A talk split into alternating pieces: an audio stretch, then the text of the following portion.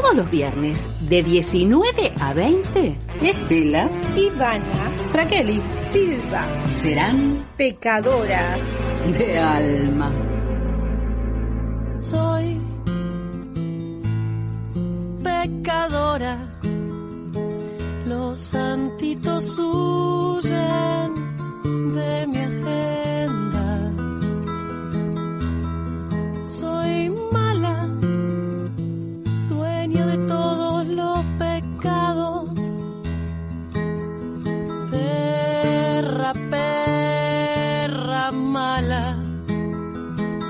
ya quisiera tu Dios ser parte de mi altarcito.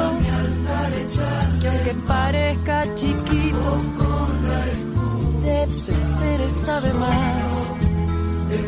Que me digan si es acá. Buenas, buenas, otro viernes de Pecadoras de Alma. Hoy tenemos un programa súper, súper especial, primero y principal, porque vamos a contar con la voz de un varón, cosa que no teníamos en Pecadoras, pero es alguien a quien queremos mucho y admiramos, Hernán Nemi. Y tenemos a nuestra querida Virginia Tripepe, que ya es nuestra columnista, nuestra filósofa querida, y decidimos, por las vivencias que va a tener la Biblia y que nos va a contar ahora Hernán, eh, poder introducir eh, la teoría de Kush, que, ya Virginia lo ha traído en otras veces al, programa. A ver, Virginia, contanos, ¿quién es Kush y cómo podemos interrelacionarlo después con las eh, vivencias de la biblioteca? Bueno, gracias por la introducción, Estela, te agradezco. Rodolfo Kusch, un filósofo argentino. Yo este, comenzaría por, por este, definirlo de esta manera. No es el único, ha habido muchos filósofos en, en nuestra historia eh, y podemos decir que, que aún también hay, hay, mucho pensamiento y desarrollo de reflexión filosófica en Argentina y también en toda la región de Latinoamérica, ¿no? Respecto a nuestras problemáticas. Pero el tema de Kush es un, los temas que toma Kush son temas que nos tocan especialmente y que han generado eh, mucha reflexión y pensamiento en este, su generación, filósofos de su generación y otros que, han tomado también este, su pensamiento. Eh, para empezar, eh, quisiera contarles que nació en Buenos Aires en el año 1922 y falleció en esta misma ciudad de Buenos Aires en el año 1979, que si recuerdan ustedes muy bien, estábamos en plena dictadura militar. Esto es como para situarnos en, tiempo y espacio. Él en ese momento, cuando regresa a Buenos Aires, donde finalmente muere de, una enfermedad terminal, eh, estaba viviendo en Maimará, en Jujuy, haciendo parte de, de, su trabajo de campo, que ahora les cuento un poquito. Él eh, era, es egresado, profesor de filosofía de la Universidad de Buenos Aires y también antropólogo. Eh, realizó profundas investigaciones en el campo del pensamiento indígena y popular americano como base de su reflexión filosófica. Además escribió varias obras, entre ellas también obras teatrales y muchos artículos y conferencias sobre estética americana. Además de todo esto, también quiero aclarar, porque me interesa mucho, el tango fue uno de sus temas predilectos. Eh, es también reconocido como uno de los pensadores más originales surgidos en el siglo XX y su obra no ha sido plenamente reconocida en el ámbito académico. A pesar de que fue un pensador eh, muy importante, uno de, de, los que han desarrollado un pensamiento más original en el siglo XX en nuestro país, su obra no ha sido plenamente reconocida en el ámbito académico, aunque sí es importante este, señalar que la Universidad de 3 de Febrero inició un programa que se llamó Programa Pensamiento Americano, que coordina José Tassat y que comenzó en el 2011 con cuatro ediciones hasta el 2015 sobre el pensamiento de Kush. Y esto fue el inicio para eh, intercambios que se realizaron desde distintos enfoques del pensar de América con pensadores de toda la región. También es conocido Kush a través de, la historia por su alto compromiso político. Eh, todo esto tiene que ver con de la que hablábamos, que Kush no ocupa el, o no ocupaba por lo menos, el lugar central respecto a los pensadores en, aquí en Argentina y en América como mm, importantes para marcar una diferencia ¿no? con el pensamiento quizás eh, de corte europeo que muchos filósofos argentinos especialmente han este, seguido y que mantienen como este, forma de, filosofar, repitiendo de alguna manera algunos de los esquemas que los filósofos europeos, este, más de tipo racionalista, digamos, eh, han seguido. Bueno, Kush lo que trató en principio es de partir de el, pensamiento originario indígena, especialmente andino. Por eso hago esta aclaración porque, bueno, Hernán, que es el que nos va a acompañar con, este, el, desarrollo del trabajo que están haciendo con los guaraníes, este, justamente no es de respecto de las, eh, los pueblos de, los Andes, pero sin embargo vamos a encontrar muchos puntos en común seguramente con el pensamiento de, Kush. Eh, algunas de, para comentarles, además de profesor de filosofía, Kush también era antropólogo. Entonces, cuando él en, tiempos de la dictadura militar debe este, salir de las universidades, por decirlo de manera elegante, en las que daba clases, se retira a Jujuy, a Maimara, donde compra una humilde casita y desde allí comienza su trabajo de investigación entrando en contacto con lo que él llama informantes, eh, que son los que pueblan la zona y que son con los que él entra en contacto y que son los que de los cuales bebe principalmente para poder este, escribir sus libros y armar lo que sería una forma nueva de pensamiento. Ya podríamos hablar después de la diferencia con una filosofía. Él habla de un pensar porque piensa que el pensar es más amplio e incluye el filosofar. El filosofar sería como una forma de trabajo profesionalizar el pensamiento, la reflexión. Pero lo que hace Kush con respecto a los pueblos originarios y a sus informantes es, es analizar y profundizar teniendo en cuenta que esto es una forma de pensamiento diferente. Algunas de las categorías que él desarrolla son algunas, eh, son el tema del estar frente al ser, el paisaje, el hedor y la pulcritud, la fagocitación y el mestizaje, y lo que es el caos y el cosmos. Eh, eh, cada uno de sus libros este, desarrolla muchas de estas que son como, como opuestos, pero que en realidad vamos a ver que es un continuo intercambio de estos opuestos. La característica del pensamiento indígena es el dinamismo, la movilidad que se da entre estos opuestos. Bien, muy bien, Vicky. Y hola Hernán, ¿cómo estás? Muy bien, Estelita, muy contento de estar con las pecadoras de alma, conversando de dos cosas que quiero tanto, o tres, si se quiere, que son la biblioteca, los guaraníes y también Rodolfo Cuya, quien yo también quiero mucho, así que es una alegría este, escuchar a Virginia y poder compartir con Virginia este ratito de charla. Muchas gracias, Hernán. Bien, entonces les propongo una cosa, vamos, vamos a, cerrar este bloque y en la próxima vos, Hernán, nos vas a contar puntualmente cuáles son los trabajos que realiza la Biblioteca Palabra del Alma con los guaraníes allá en Misiones. Bueno, y acá estamos con estos dos invitados que nos están eh, deleitando con sus conocimientos sobre los hermanos guaraníes y sobre los conceptos de, del Gran Kush. Bueno, y hoy les trajimos una música que viene de la mano de dos cantoras argentinas. La primera que vamos a presentar es Irupé Tarragó hija del famoso Antonio Tarragó eh, su abuelo materno y su abuelo paterno también eran músicos, y su mamá, una gran cantante, Perla Argentina. Bueno, ella compone canciones, eh, letras también, canta esas canciones, tiene una voz muy especial, algo ronca, muy suave. Así que ahora vamos a escuchar, Estela, ¿qué canción de Irupeta Ragorros? Y vamos a escuchar Para sus manos. No.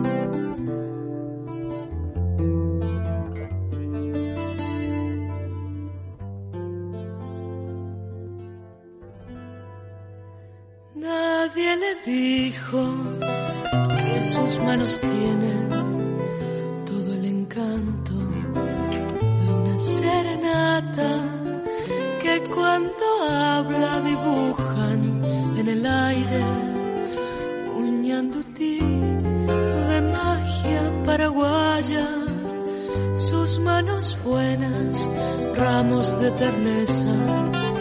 Se me hace a veces que tuvieran alma, que si las tomo entre las mías, siento, se llena el tiempo de un mundo de calandrias.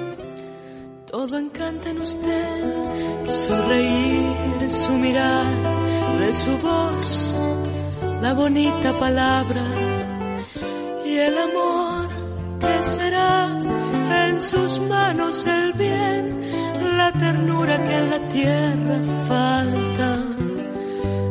Se olvide de mí, pedacito de luz, no se olvide de mí mañana.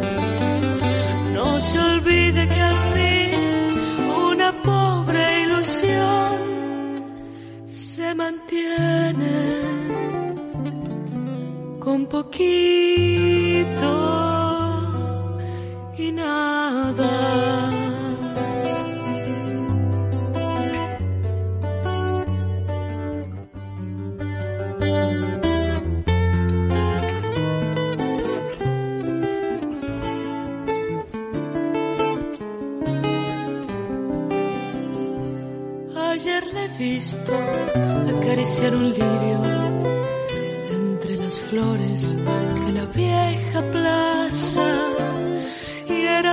manos palomas suspendidas en un etéreo mundo de fragancia.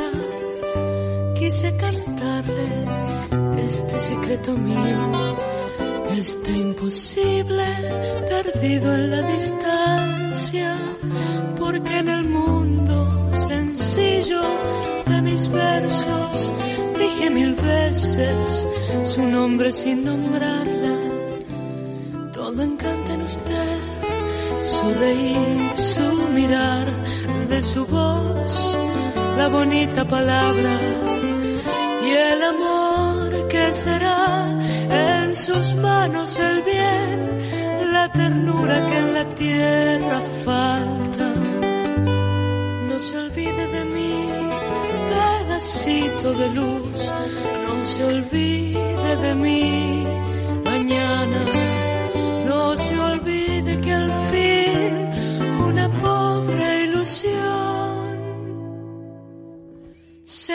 se mantiene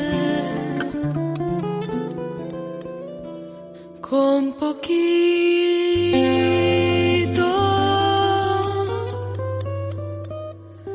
Y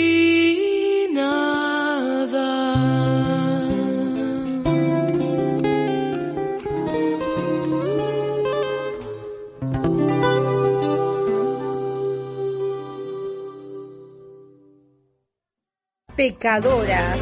de alma.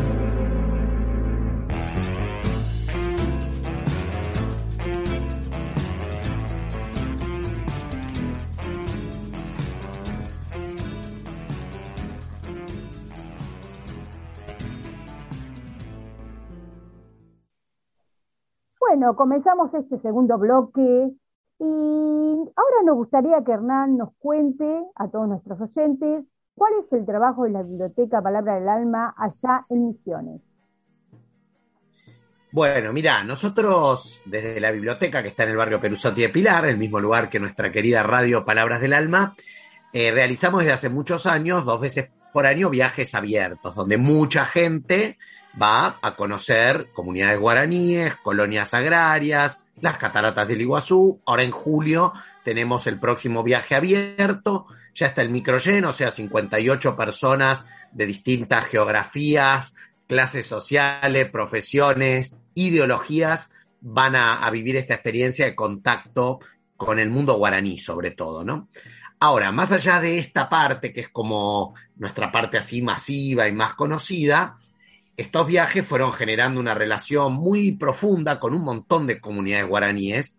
Acompañamos a más de 20 comunidades guaraníes de, de la provincia de Misiones y no vamos a otras porque no nos da el tiempo, la energía, el dinero a veces para llegar a comunidades muy en medio de la selva, pero la idea es acompañar a las que tengan ganas de que las acompañemos.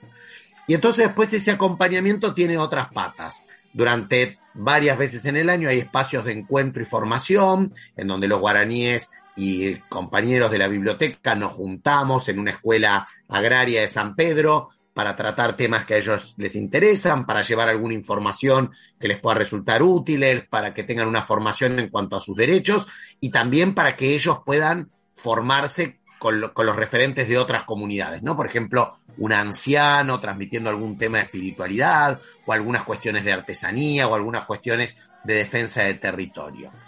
Y después, la pata más original o más novedosa de, del proyecto, dentro de todo, bueno, también hay ayuda alimentaria, algunas comunidades este, todos los meses, pero decía, la pata más original es que nosotros desde hace años venimos construyendo bibliotecas en la selva misionera en comunidades guaraníes que no tienen agua corriente, que no tienen luz eléctrica, es decir, el día de estas comunidades guaraníes en invierno, por ejemplo, empieza a las 7 de la mañana con la salida del sol y culmina a las 6 de la tarde.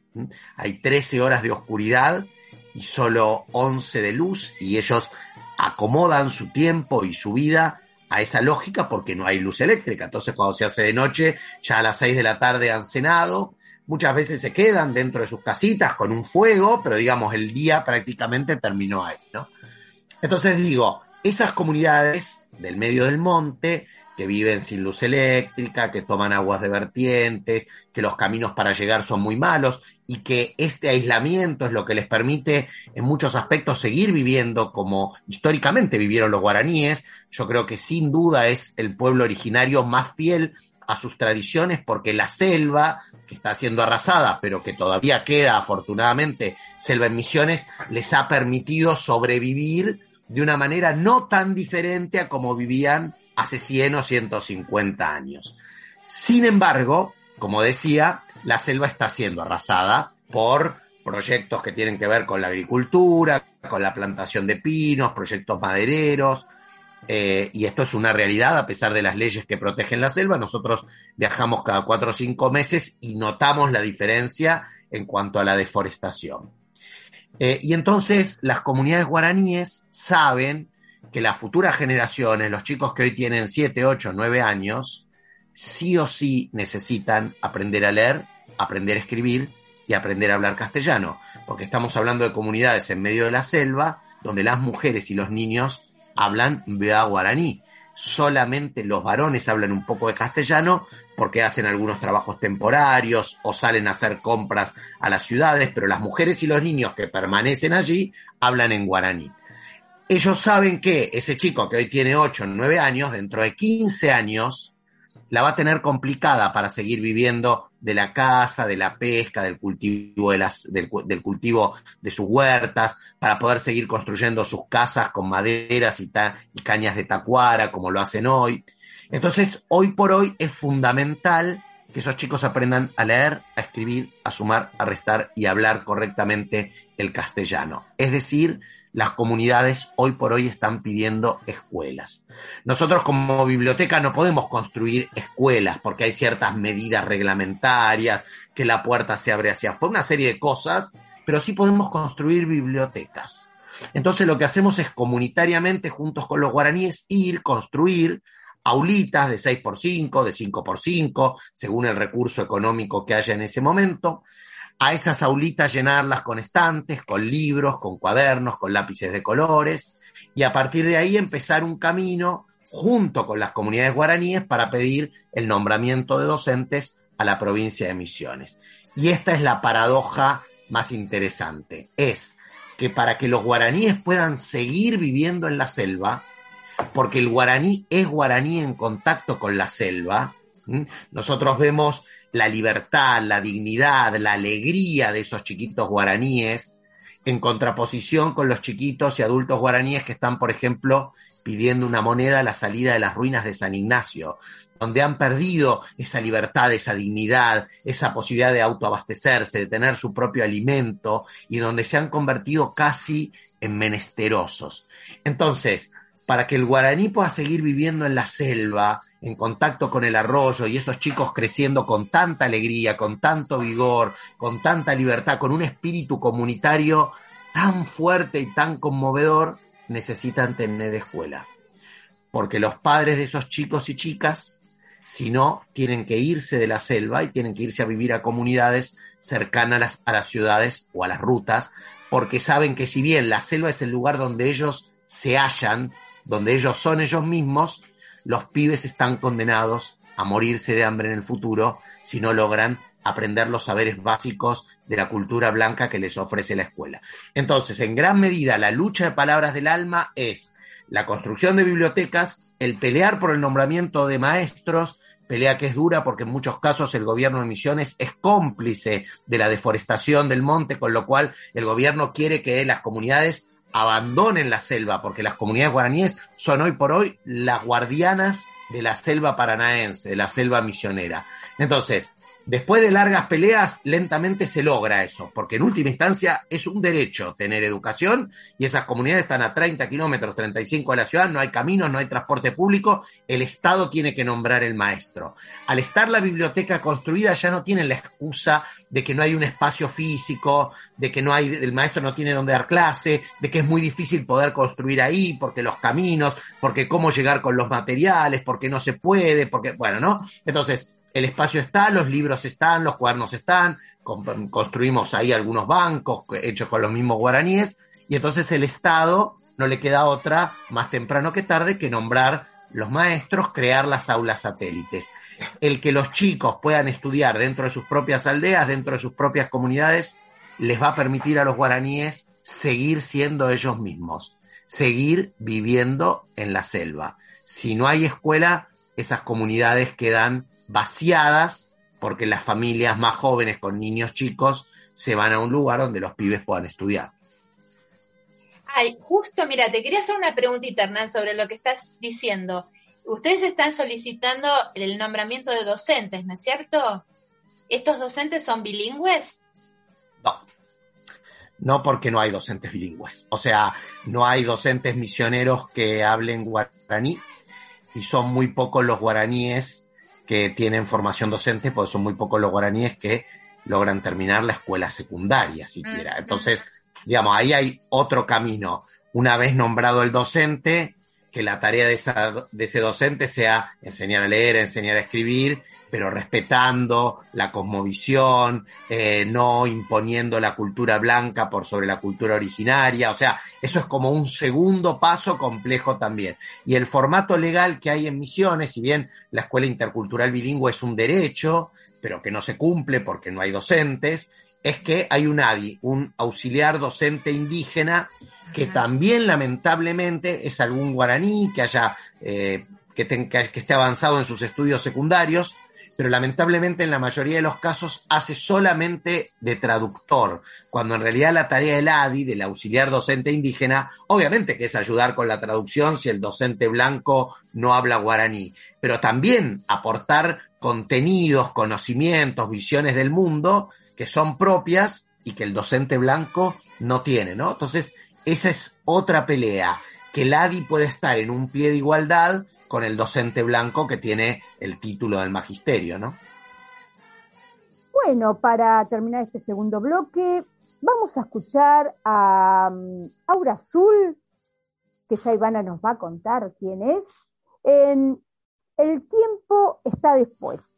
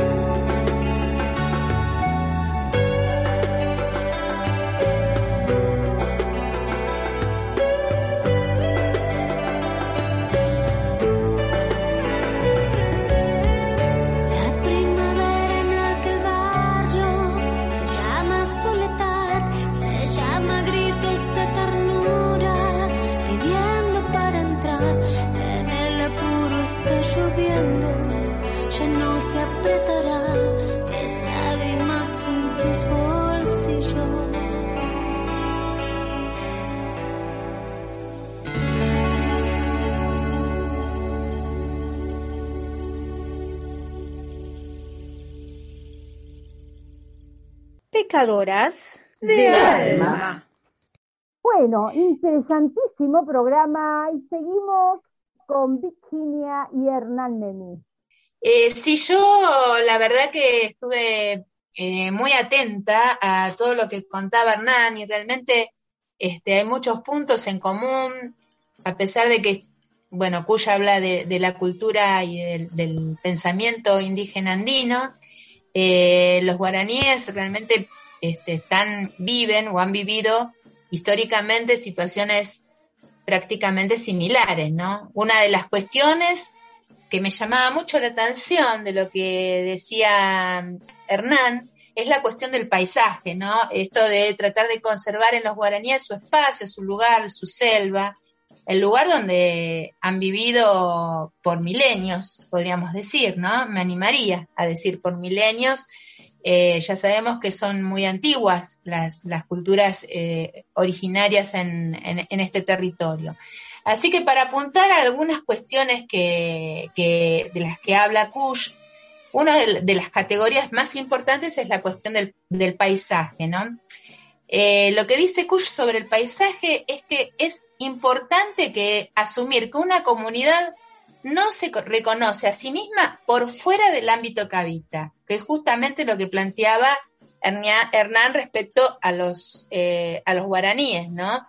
Que, lo, que a lo que apunta el trabajo de la biblioteca eh, es tratar de hacerlo desde su mismo lugar, donde ellos viven. Este, este paisaje del que habla Kush sería una de las características fundamentales tal como su nombre lo dice, paisaje, que es la capacidad de reconocerse en la geografía que habita, que en forma de símbolos, mitos, rituales, adquiere por esto el carácter del paisaje. Entonces, cuando hablamos de paisaje, no estamos hablando solamente de una selva, estamos hablando de lo que representa y lo que este sujeto, digamos, eh, guaraní, eh, hace en el intercambio. Una de las características del pensamiento de Kush en cuanto al, hombre originario este, es esta cosa del dinamismo en la forma de interrelacionarse con su entorno. No hay una situación estática, sino que es siempre dinámica. Este, este paisaje del que estábamos hablando recién, de que, en el cual insistía Hernán con respecto a la posibilidad de que estos guaraníes puedan acceder a la educación dentro de su mismo lugar en el cual eh, desarrollan su vida, su hábitat, su, manera de sobrevivir a través de la pesca o, de lo que ellos han hecho por siempre, eh, es lo que de alguna manera los acerca a su origen, a su vida, a su, a su cultura. La cultura es lo que de alguna manera les da la vida, le le da la vida a la comunidad. El paisaje es la comunidad. Acá no hay una escisión entre la afuera y el hombre originario, la comunidad originaria, sino que hay una fusión en la cual se produce ese intercambio. Por fuera, cuando este, este sujeto o el grupo de sujetos debe salir por una cuestión de falta de recursos, como contaba Hernán, a la, a la vera de la ruta, se produce esta cuestión de indigencias, esta cuestión de despojo, porque eh, están separados de, su hábitat, que es el paisaje que representa no solamente, como vuelvo a insistir, con una cuestión geográfica, sino con una cultura que ha sido asimilada y este, forma parte de, lo que en este caso los guaraníes entienden que es la vida y su existencia. No sé si, si quedó claro lo que dije. Escuchándote, Virginia, a mí se me ocurren dos, dos cosas que nos pasaron muy cercanamente, que tienen que ver con esto que contás del paisaje. Una es que este año en el viaje de enero eh, fuimos a una comunidad, a Mambay Potú, que tiene un arroyo hermoso, ahí a 200 metros de la comunidad. Entonces, bueno, nosotros éramos un montón. Eh, los chicos se suben a una, a una piedra, nuestros chicos, y se tiran de cabeza. Bueno, enero, un calor bárbaro, ¿no? y los guaraníes ahí compartiendo porque disfrutamos todos del agua. Yo en eso me doy cuenta que los guaraníes estaban eh, sobre la piedra esa grande, pero que ellos no se tiraban, ¿no? Y la, zona ahí era muy profunda. Entonces, después, de, al, regreso, ya volviendo hacia la ruta, caminando hacia la ruta, una de las chicas me le digo, che, pero qué raro que ellos con este calor no se tiraron. No, dice, porque ellos antes de entrar al agua le piden permiso como al espíritu del agua y el espíritu del agua eh, dijo que ese no era un día para entrar al agua. No, era propicio. claro, es muy interesante porque ellos hacen lo mismo cuando salen a cazar y es el motivo por el cual, por ejemplo, cuando hubo grandes incendios en Misiones, vos veías a los guaraníes con tres baldecitos, porque son los mismos bidones con los que sacan agua de la vertiente, y tres guaraníes dominaban el incendio mejor que 40 bomberos que estaban peleando en otra zona. Los guaraníes peleaban solos porque los bomberos no llegaban a todos lados, ¿no? Y tiene que ver con un contacto, con una simpatía, dicen en misiones, que ellos tienen con el paisaje, que por eso no es paisaje de foto, es paisaje eh, que es naturaleza vivida para ellos, ¿no? Entonces, si el agua hoy no quiere que entremos, no entramos, eh, combatimos al fuego como en contacto ellos le piden perdón a un animal antes de tener que matarlo para comer. Y lo otro que se me ocurre es un ejemplo opuesto, pero también muy interesante. En uno de los viajes estábamos cruzando un arroyito y aparece una víbora eh, como deslizándose por el agua, ¿no? Y nosotros íbamos con chicos de una organización ecologista, de una organización verde de, Palomar, de la zona oeste. E Ignacio, el guaraní que iba con nosotros, agarra el machete y se tira sobre la... Entonces, este, nuestro compañero ecologista dice, no, no, no, déjalo que ya está, que ya se alejó la víbora, no nos hace nada. Y él dice, no, dice, esa víbora cerca de mi comunidad es peligroso, porque es una yarará, porque es venenosa y porque puede picar y puede matar a un pibe. Entonces se le escapó la víbora. Pero si él podía matarla, la iba a matar porque significaba un peligro, ¿no? Muy interesante, porque como para lo que estás diciendo es, es maravilloso y se ajusta perfectamente al, al planteo de Kush, donde dice que justamente antes que el sujeto está siempre el paisaje y la comunidad. Lo que estás hablando de la defensa de la comunidad por parte de este señor que es, eh, eh, pelea con esta yarará venenosa para preservar a su comunidad. Y es esa preservación del, de, digamos, de, la comunidad y el paisaje está por encima del sujeto porque es quien, quien los cuida. Y este, diálogo que se da con el paisaje se da a través de rituales. Esto que vos decías de la piedra y de los guaraníes, este momento no es propicio para, para tirarse al agua, siempre está como la escucha de lo que el paisaje tiene para decir y los conjuros de los que también habla Kush mucho, respecto a los brujos, por ejemplo, para poder conectar de mejor manera con ese paisaje y con lo que tiene para decir, ¿no? A través de, ritos. Sí, sí, sí, es este, es muy impresionante esa convivencia, pero digo, es muy impresionante porque desde el lugar del ecologista puede decir, no, la naturaleza no se toca porque no sé pero bueno, no, no deja de ser, aún en el más ecologista de los ecologistas, una mirada externa, ¿no? Una mirada externa, no, bueno, la víbora no, porque si la víbora no te atacó, ¿no? Y para él la víbora es parte del paisaje, pero parte del paisaje que se puede volver riesgoso. Y esto que vos decís, Virginia, nosotros lo vemos con mucha fuerza. Lo comunitario es lo primero. En el mundo guaraní no existe el concepto hogar de niños, el concepto hogar de ancianos. Es impensable que un chico, aunque haya perdido a sus padres, quede desamparado es, impensable que un anciano quede desamparado. Siempre es la comunidad, ¿no? La que cobija, la que cuida al chico que perdió a sus padres o al anciano que está solo y que está enfermo, va a ser la comunidad la que lo acompañe en ese tránsito hacia la, hacia la muerte, ¿no? No, no tiene sentido en el mundo guaraní estos conceptos para nosotros tan habituales como es el hogar de niños o el hogar de ancianos, ¿no? Sí, sí, sí, sí. Y ahora que salís, sacás el tema de la ancianidad, y el tema de la vida y la muerte, ¿no? Es otro tema que, que Kush eh, toma, ¿no? Eh, yo después les voy a recomendar que a lo mejor lo vieron, un documental que se llama Hombre bebiendo luz, eh, por ahí Hernán, es de Jorge Falcone, le recomiendo a la audiencia también, este, está en YouTube, cualquiera lo puede acceder a este documental, donde hablan personas que han trabajado muy, muy de cerca con Kush y en particular su esposa, y su hija que hace un mes atrás falleció, María Florencia Kusch, que era antropóloga como, como Kusch, ¿no? Eh, bueno, esto venía a la cuestión de, de, la comunidad, ¿no? La importancia de lo que vos decías, la importancia de la comunidad y la vida y la muerte. Entonces, este, contaba uno de los, un maestro que trabajó mucho con, con Kush, eh, que una anciana le decía a él, ¿cuántos años tenés? Entonces él le dice, bueno, tengo 88.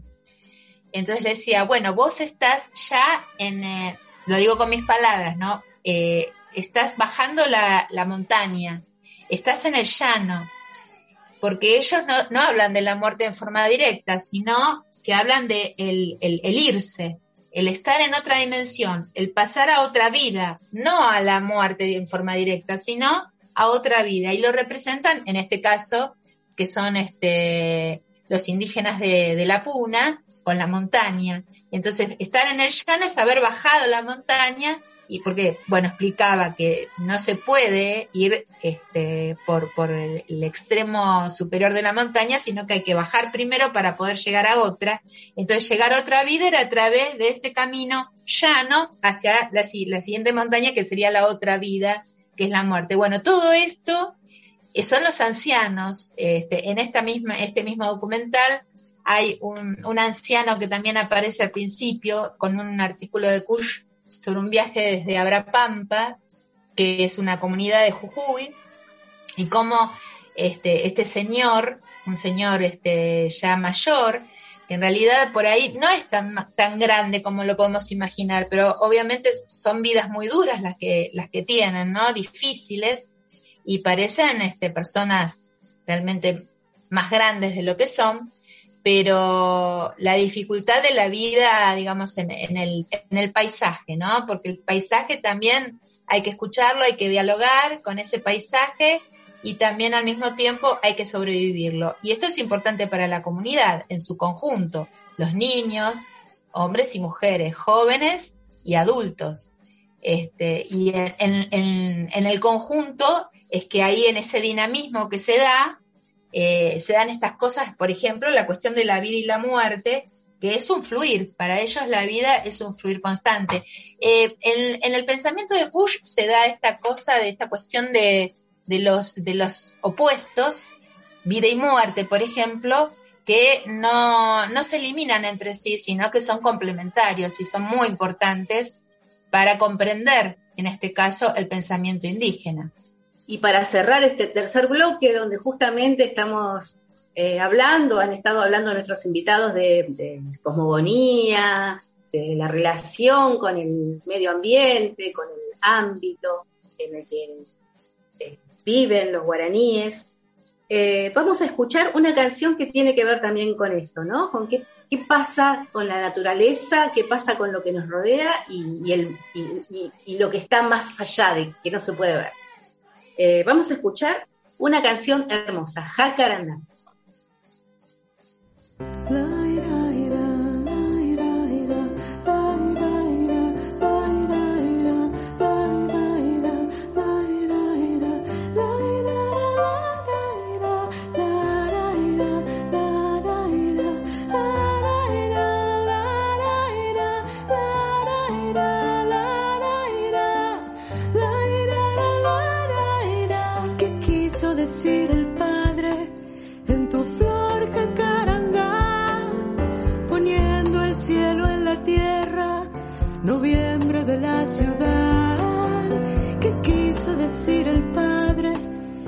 Sembrar allá en el mar? Las estrellas que allá lejos tus manos no alcanzarán. ¿Qué quiso decir el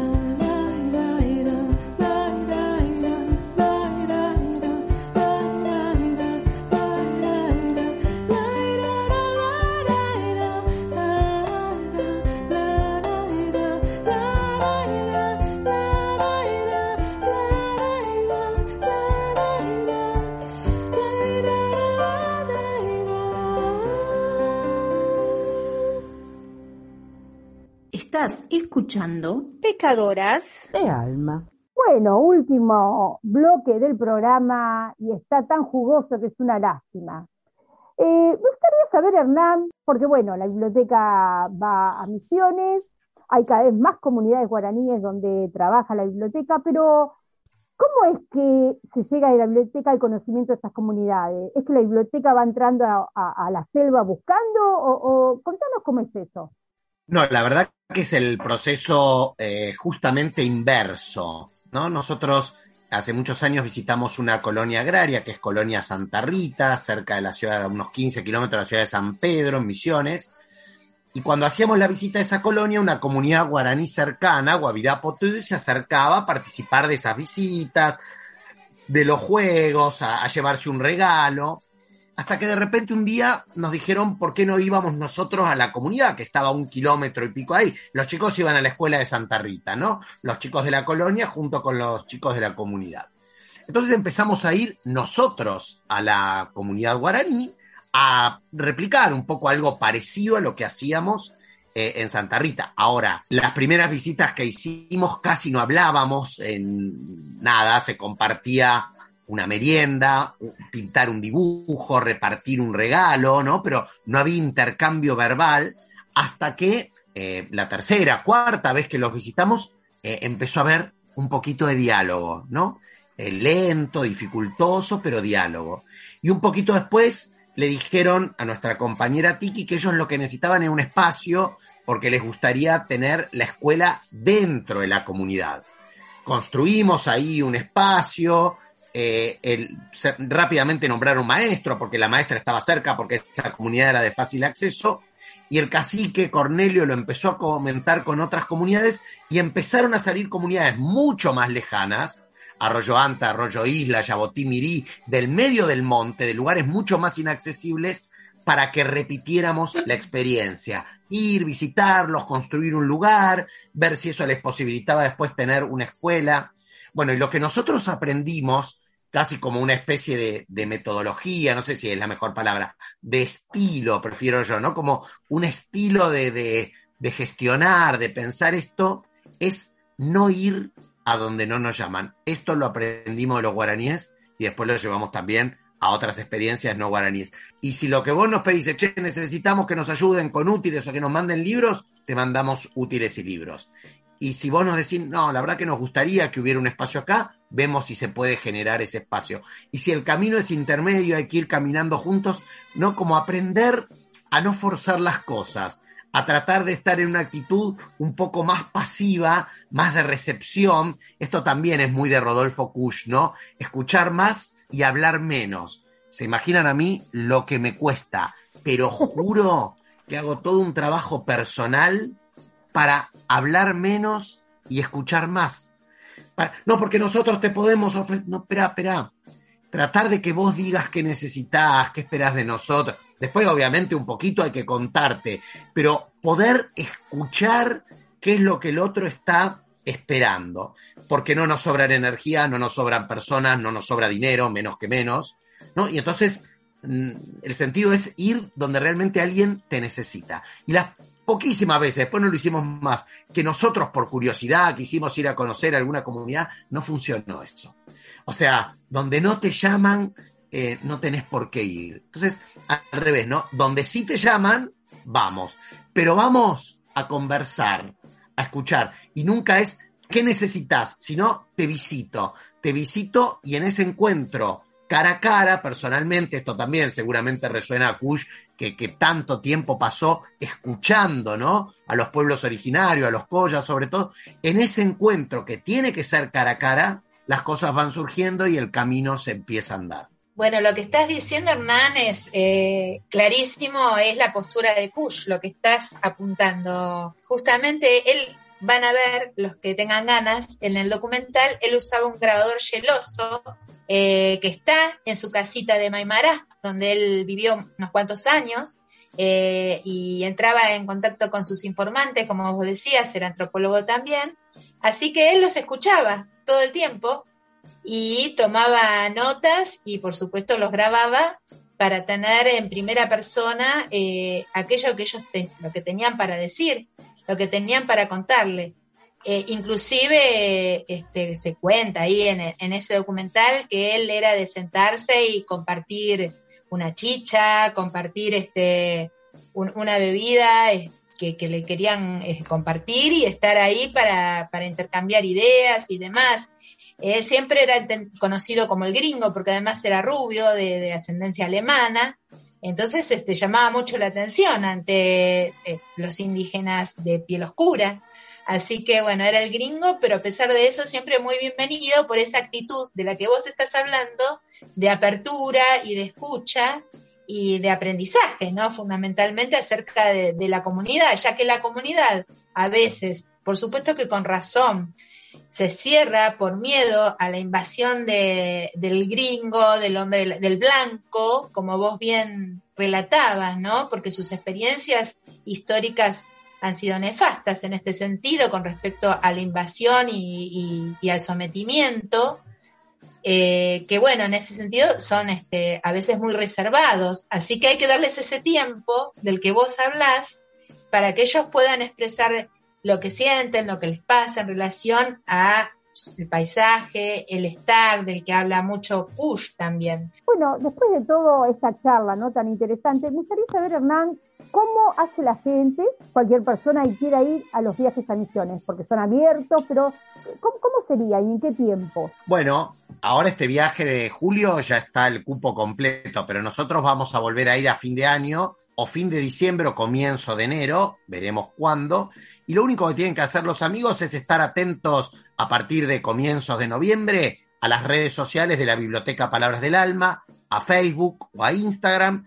Ahí se publican cuando hacemos las reuniones informativas y el viaje está abierto para todo el que quiera venir.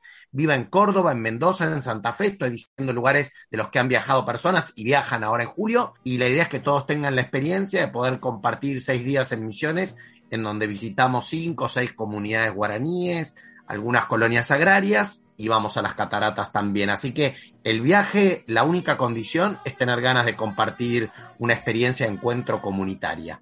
Bueno, entonces vamos con Kush.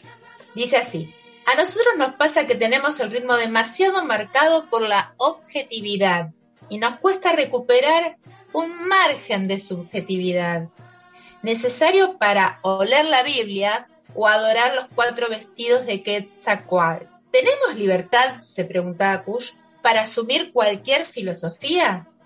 Se trata de animarnos a un pensar de la totalidad, de la globalidad, y no perdernos en lo episódico y en lo anecdótico. Cuando acá se refiere a lo episódico o anecdótico, él se refiere al pensar racional que viene del blanco, de la ciudad, lo que él llama la pulcritud, que es opuesto al hedor, al hedor que proviene de los pueblos originarios y en particular eh, es, eh, como dice Florencia Kusch, es el otro, ¿no? El hedor es el olor que proviene del otro y en particular el olor que produce la piel por el coqueo, ¿no? Por, por eh, masticar, por mascar coca que en los guaraníes puede darse de, otra manera, con otras características, pero ese hedor es el otro, el otro que no es admitido por, en este caso, el, hombre de la ciudad, que quiere imponer sus ideas o sus códigos, por ejemplo. Entonces, de respecto a lo que, al trabajo que hace la biblioteca, a mí me parece muy interesante esta cuestión de la escucha, desde Kush, ¿no? Desde el pensamiento de Kush, desde este respeto a, su cultura, desde el paisaje, desde su identidad cultural, desde sus ritos, desde su concepción de lo que es la vida y la muerte, por ejemplo, y respecto a la racionalidad, porque lo, racional, que también nos viene desde la filosofía europea, eh, tiene que ver también con el avasallamiento de las culturas originarias de América. La verdad que fue un programa sumamente interesante. Les agradecemos mucho, Hernán. Te agradecemos mucho, Virginia. Bueno, muchas gracias, Estela. Gracias, gracias a las dos, che, lindísimo habernos encontrado. Bueno, la canción anterior del bloque 3 la cantaba Irupé, Carragorros, pero ahora vamos a escuchar, para terminar este programa tan hermoso, eh, a una banda que se llama Aura Azul. En realidad no es una banda, es un dúo, eh, la cantante es Alejandra Melgarejo, una posadeña, misionera, que incursionó mucho en el rock y en el blues, y bueno, y con esa impronta eh, hace también folclore. Así que vamos a escuchar versión, una versión de una canción muy conocida y que Estela nos va a anunciar vamos a escuchar Razón de Vivir, ¿no? La razón de vivir de los pueblos originarios dentro de su propio hábitat.